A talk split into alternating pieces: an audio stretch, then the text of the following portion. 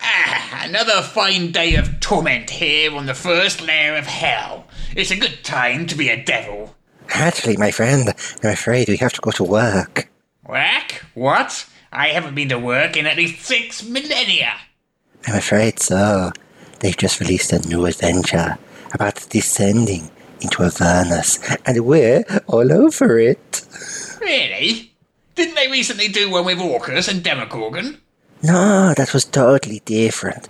It was them demons, not us devils. And it was out of the abyss, not into Avernus. Eh, it's all lower plane stuff round here. But can't they just get Tiamat to do it? Oh, she had her turn about five years back. A big two part adventure. Ah, oh, well, okay. Uh, what about that Strahd fella? The vampire with the slick back hair and the angsty backstory. He's always good as a bad guy.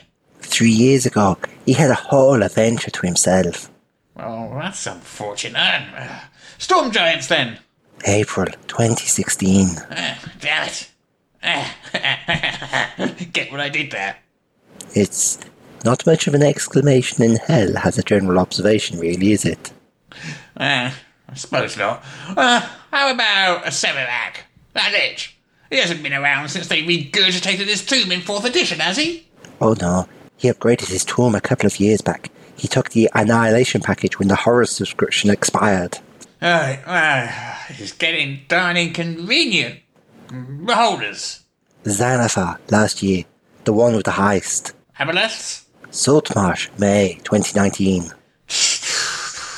Any evil wizards around? What about that Blackloak chap? Big Man Mega Dungeon in 2018. Elemental Lords? 2015. Bandits? Vandelva, 2014. Ah, I suppose we have no choice then. Lunch break's over. Couldn't they just have dredged up a Cthulhu or a Death Knight or something? Nah, devil's work's never done. I'm seriously considering unionising.